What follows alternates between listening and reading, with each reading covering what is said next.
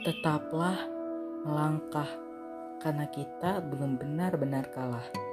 Kita masih banyak waktu untuk memperbaiki salah. Semua orang pasti pernah mengalami posisi tersulit dalam hidupnya.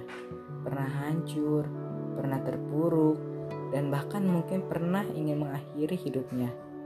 Pernah gak sih kita berpikir bahwa kesulitan yang telah kita rasain sekarang sebenarnya belum seberapa dibandingkan kesulitan yang mungkin lebih sulit dirasakan oleh orang lain?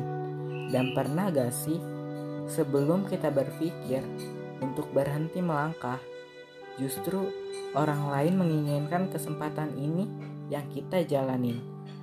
Dan jika pada akhirnya kita memutuskan untuk berhenti melangkah, itu artinya kita menyia-nyiakan kesempatan, karena sebenarnya kita mampu untuk melewati itu.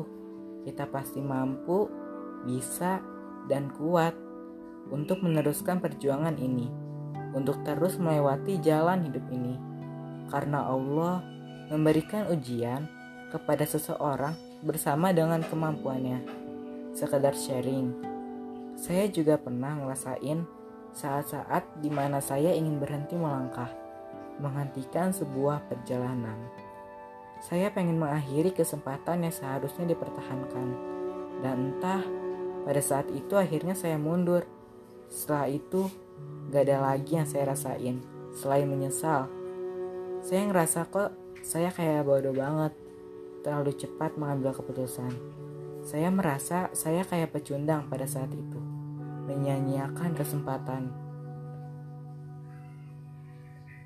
Dan rasanya kayak kehilangan sesuatu yang sangat berharga dalam hidup kita. Kata orang, kesempatan hanya datang satu kali. Mungkin ada benarnya, tapi mungkin juga ada kesempatan lagi. Tetapi rasanya sudah beda, pasti bakal beda.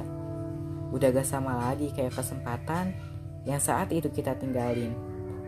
Jadi selama kita masih ada kesempatan, selama masih bisa meneruskan dengan cara yang baik, cara yang tenang, dengan pastinya terus berdoa, terus meminta dikuatkan hatinya oleh Allah untuk tetap terus melangkah, demi orang-orang yang sayang sama kita, dan demi terwujudnya mimpi-mimpi kita.